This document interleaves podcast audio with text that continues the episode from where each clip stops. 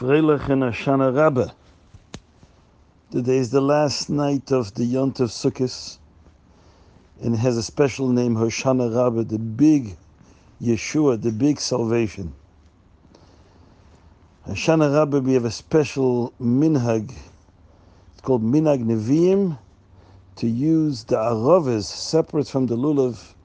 We use the minhag is to use five aravis and we say the Hoshanas, and then we beat the Haravas to the ground.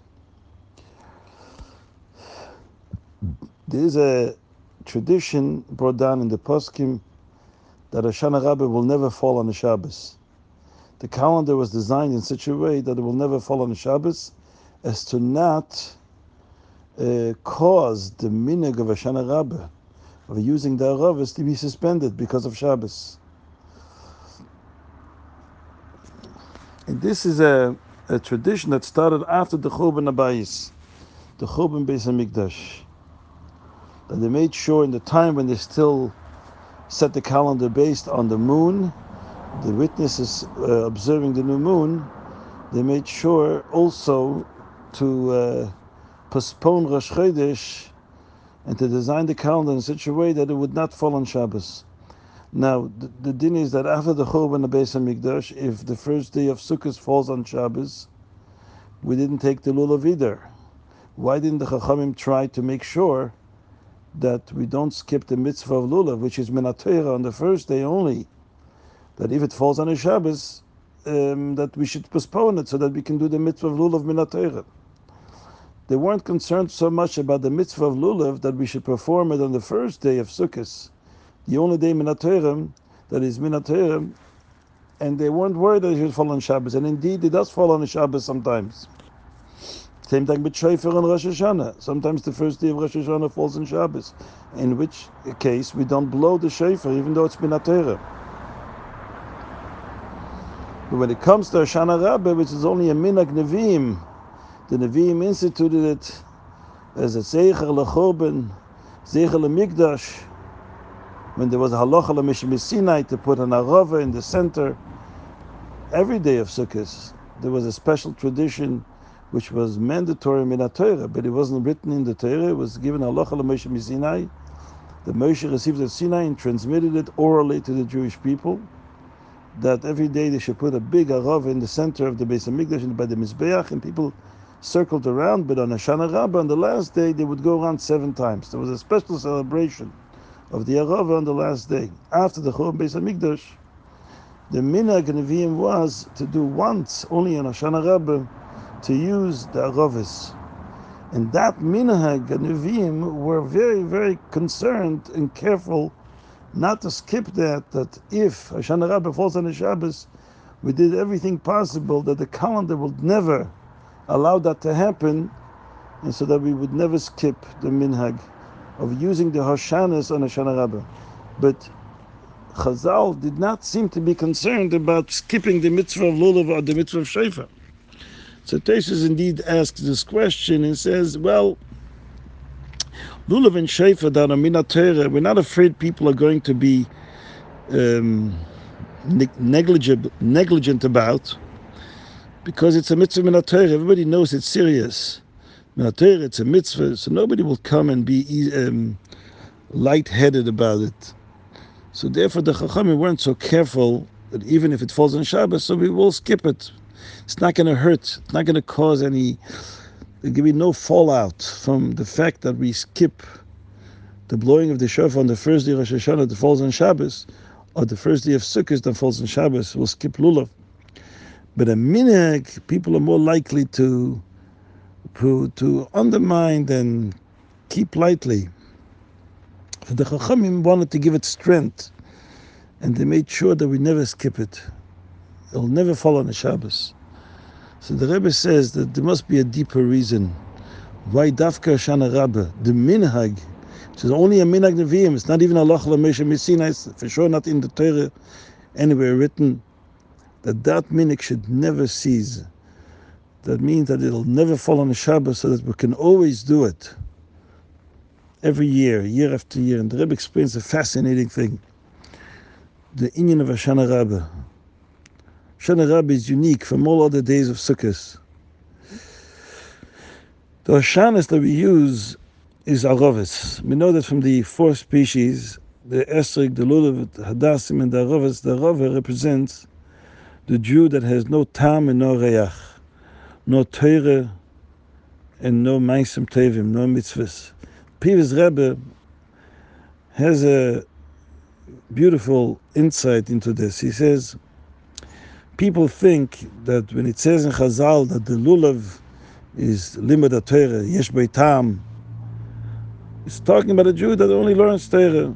And mitzvahs is a little bit um, less careful about. And the Jew that is in the category of the Hadassim, he does a lot of Ma'asim Tevim, he does a lot of good deeds, but limited limud Torah, he's less, less careful with. He says it's not true. All four species of the Lulav and Esrik are Jews that observe Torah mitzvahs. Of course, they're pious Jews, they're yirei shamayim. These are not the Jews that Chas v'shalom transgress Torah mitzvahs. The difference is only in the quality of their observance. The Jew, the lulav Jew, is a Jew who does Torah mitzvahs primarily guided and inspired by intellectual understanding of the value of Torah mitzvahs. He doesn't so much have the passion, but at least he has the the, the, the intellectual understanding, and it does cause him to um, perform Torah mitzvahs with greater, perhaps, um, vigor because of this understanding. And then there's the Jew who's the Esrik. Maisim Teva mitzvahs are more connected to midas. You act because you feel it's important uh, a cerebral understanding of something doesn't necessarily move somebody to do something. It's academic. Action don't naturally connect with an academic understanding, but an emotional um, sensation about the importance of something does naturally lead to action. That's why Maisa mitzvahs are mostly connected to emotions. So the difference between the lulav and the Hadassim is that the lulav is the Jew who is moved primarily by an intellectual understanding. So he's committed to doing actions, but it's mostly guided and inspired by his understanding. Whereas the uh, Hadassim is the Jew is committed to action, which means that he's driven mostly by feelings, by emotions, even if his understanding is not so great, but he has a natural emotional appreciation for Torah mitzvahs. And the Esrik is the Jew that has both He's both intellectually and emotionally driven in his service of Torah mitzvahs. And what is the Arava? Is again, the Arava is also a Jew, does Torah mitzvahs like everybody else. But the Arava is the Jew. The Arava is the Jew who's driven by Emunah Pshuta. He doesn't have no intellectual incentives, no emotional inspiration. He pasha does simply simply because of a commitment he has a munah pshuta that it's important that he needs to do it and he does it in spite of himself. So here we have a new picture of what the Arava is. It's a Jew who's committed to Torah mitzvahs, but he doesn't have the intellectual um, uh, rigor and he doesn't have the emotional inspiration, but he's committed like a simple Jew. But the Pshuta, in the previous Rebbe says that there's a mile in the Arava that doesn't exist in the other three. The Rava, the Emunah Pshut of the Jew, captures the most essential bond that a neshama has with Hashem, a bond that cannot be captured through a deep intellectual uh, understanding, cannot be captured through an emotional richness of appreciation. It's, it is captured simply by a total commitment and surrender to Hashem's will only because this is what Hashem wants. And that Emunah Pshuta, as the Baal Shem Tov said, that the Pshitus, the simplicity of the simple Jew who's committed to Torah mitzvahs just without any uh, profound uh, and rich understanding, but simply because he's committed, that simplicity of the simple Jew touches the simplicity of the essence of Hashem. The Pshitus Atzmas. When it comes to Shana Rabbah, we take the Arava separately besides the Arba Minim, we take just Aravis, a bunch of Aravis, which have no Tam nor Reach, just a Munah Pshuta. Because in Hoshana Rabbah, as we progress from Sukkot into Rabbah and then Simchas we go deeper and deeper into the most, the purest substance of the relationship of Neshama with Hashem. The purest substance of that relationship um, is blurred by Seichel and Midas. Intellectual um, understanding and emotional experience and richness only blurs the simple, unadulterated bond, unconditional bond of an neshama with Hashem. That essential bond cannot be captured through any kind of emotional or conscious experience. It is natural. In its most natural, it's the most natural bond that doesn't need, cannot be validated in any way. It just is. And that's what we do in Hoshana Rabbah. Hoshana Rabbah, we celebrate the Arava. We separate the Arava separate from the all three species. We disassociated. We, we, we, we, we, we put the mile of Amunah which captures the most essential bond of an Neshama Lakus, and we celebrate that. And that is the bridge between Sukkot and Shmini Atzeres Simchas If you look carefully, Lulav is a mitzvah in the Torah. Then, in the time of the Beis Hamikdash, we also had the mitzvah of Arava, which they did every day by the Mizbeach, they put an Arava. It was Allah Moshe Sinai. Now, Chassidus says Allah Moshe Sinai is a kind of a mitzvah in the that is not um, expressly stated in the Torah. It's only orally transmitted from Moshe, but it shows that it uh, um, elicits, it captures a deeper bond between Hashem and the Jewish people than a mitzvah that's expressly stated. A mitzvah that's expressly stated means that we're doing it because we're told to do it. It's not as natural. A mitzvah that's not stated openly, yet we do it, is because it expresses a much more natural um, response to our relationship. It doesn't have to be dictated openly, but at least it's halach la It's still commanded, but not expressly stated. But then we have, after the Beis Hamikdash is destroyed, the minig of Hoshana Rabbah, which is a minig Nevi'im. It's not even Allah Mishim It's not even mandated. It's a minig Nevi'im. Something which is a minig is even less um, imposed by by by various uh, factors. It's it's something which is much more natural. We're not doing it because we're commanded at all. We're not even commanded. It's not even Allah commanded. It is a, completely a minig that we chose.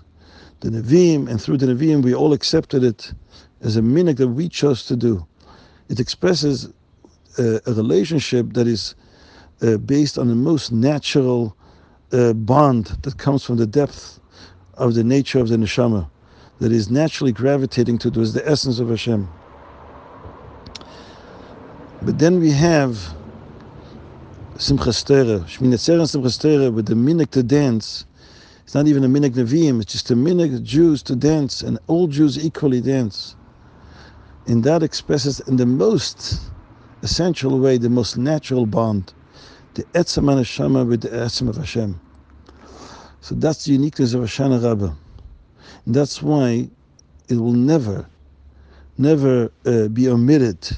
Chazal made sure that Shabbos Hoshana Rabbah will never fall on a Shabbos because this bond, this natural bond of the Etzem Neshama, that cannot be forced through a mitzvah. It just comes naturally. Um, that that level of bonding can never cease. It's always there. Nothing can interrupt that, and that's why it will always be there every year. And this is ensured by the fact that it'll never fall on the Shabbos. Lulav and Esrik on the first day of Sukkot, which is Minat same thing Shofar, Rosh Hashanah, which is can't fall on a Shabbos. Because that kind of relationship, which is more triggered by um, a certain mitzvah, by a command, does not capture the essence of the neshama's bond with Elokus. That's why it has shinuyim, it has can undergo changes. Sometimes it's there, sometimes it's not. This explains many things about the Rava of Hoshana Rabbah. The Rebbe explains this at great length, but this is in brief the, the, the whole uniqueness of Hoshana Rabbah. Hoshana Rabbah is a celebration of the most natural bond of a, of a Jew, which can only be captured through a Muda Pshuta of a simple Jew, uh, not blurred by any richness of understanding and experience of, of Ava or Yira. Just simply, I'm a Jew and I do what Hashem wants.